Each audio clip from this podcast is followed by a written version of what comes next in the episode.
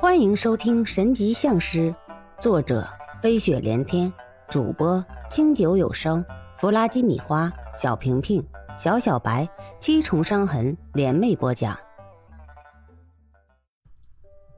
石小天看着石波涛跟王建国愁眉不展的样子，只能乖乖的在一边玩。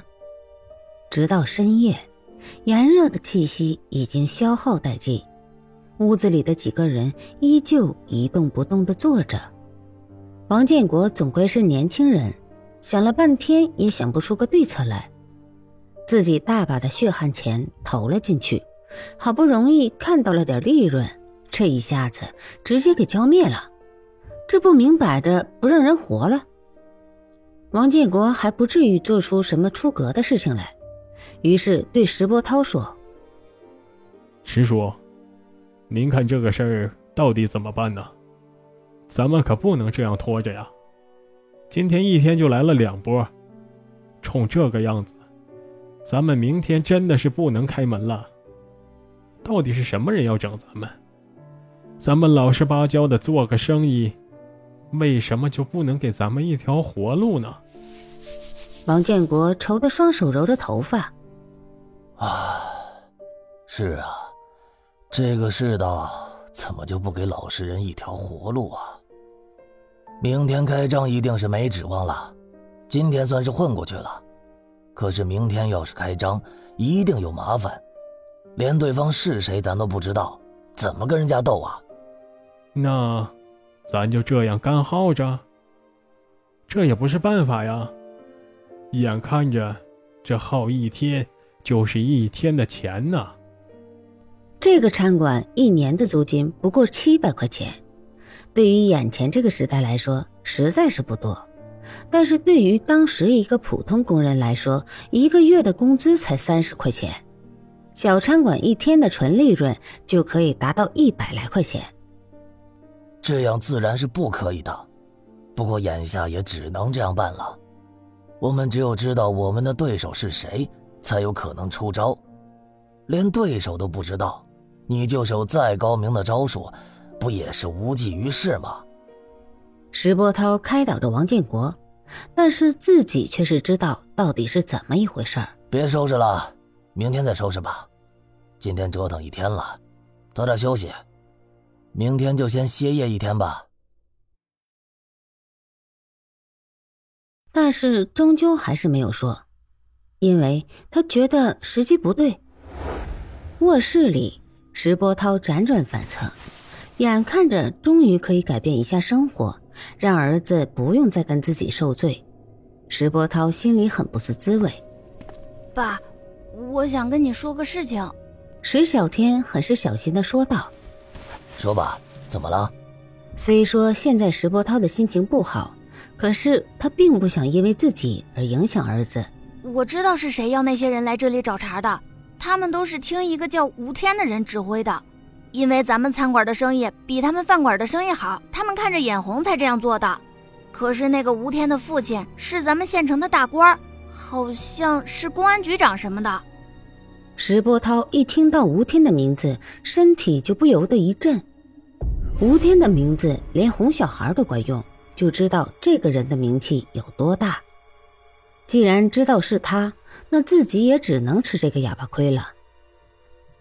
吴天这个人在县城做了多少坏事都数不清楚，甚至还牵扯到人命，可是人家依旧活得好好的。清晨的阳光没有因为昨天的不愉快而阴沉着脸。石波涛并没有追问石小天为什么会知道是吴天要抢他们的生意。一大早，石波涛就开始收拾东西，王建国听到声音也来帮忙。王建国和石波涛四目相对，他们都在彼此的眼中看到自己那张疲惫的脸，知道大家都没有睡好。石小天有心帮忙，可是自己实在不知道该怎么样去帮助他们。石小天不想在招待所里面感受那种压抑的气氛，他跑到大街上，想要放松一下自己。因为昨天晚上自己一直很紧张，怕自己有什么不妥当或者做错什么事情惹父亲生气。招待所离县公交站很近，这里的交通比一般的地方发达不少。石小天自从得了小人以后，很喜欢见到人就算一卦。几个月下来，石小天终于弄清楚了规律，一天最多就能算两次。石小天不知不觉的就走到了客运站，他东张西望的寻找着，他希望找到一个人，一个可以让他第一眼就决定给他算卦的人。一个身影闯入了石小天的视线，一个身穿军装的男子，看样子也是二十多岁。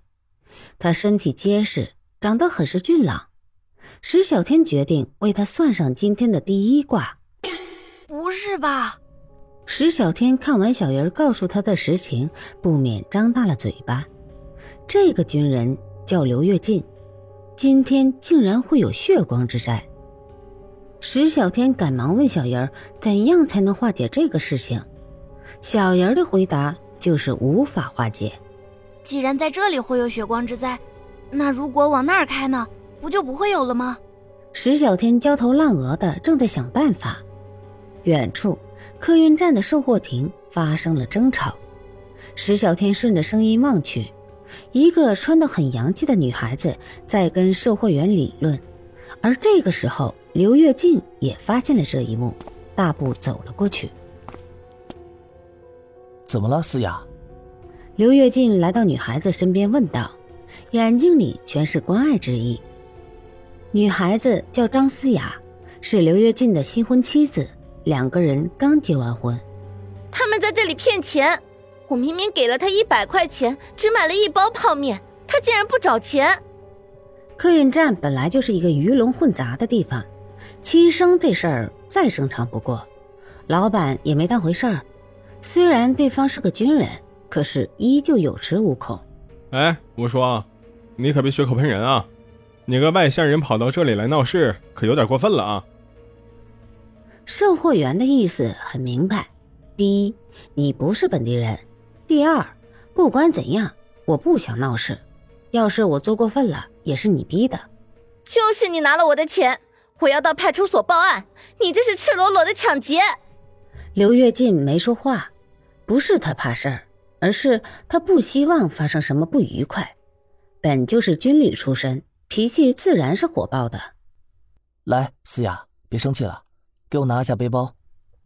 刘跃进温柔地把背包递给了张思雅，然后一个前冲，一步就到了那个售货员跟前。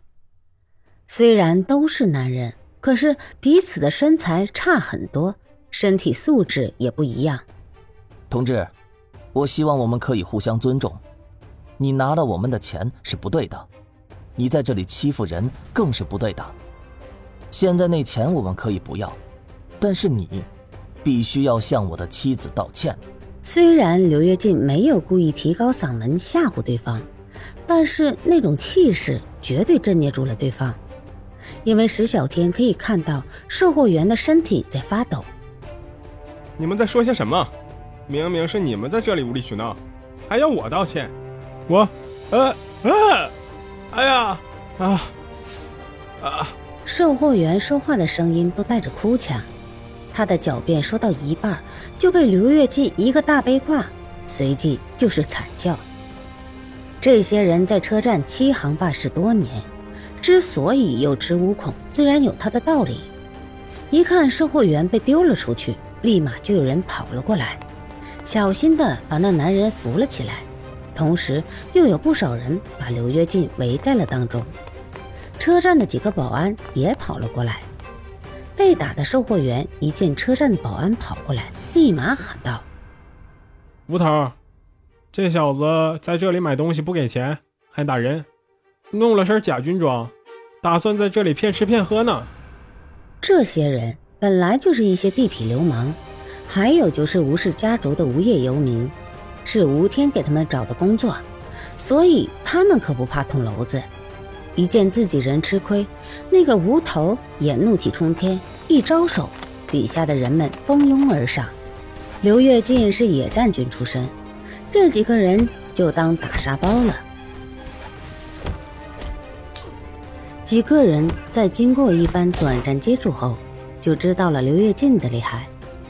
短暂的慌张之后，吴头第一个反应了过来，所有人都不要慌，咱们一起上，别分散，咱们人多，一下子弄趴下他就行了，谁要是退了，回头别怪我收拾他。本集播放完毕，欢迎继续收听、点赞、评论、订阅、分享。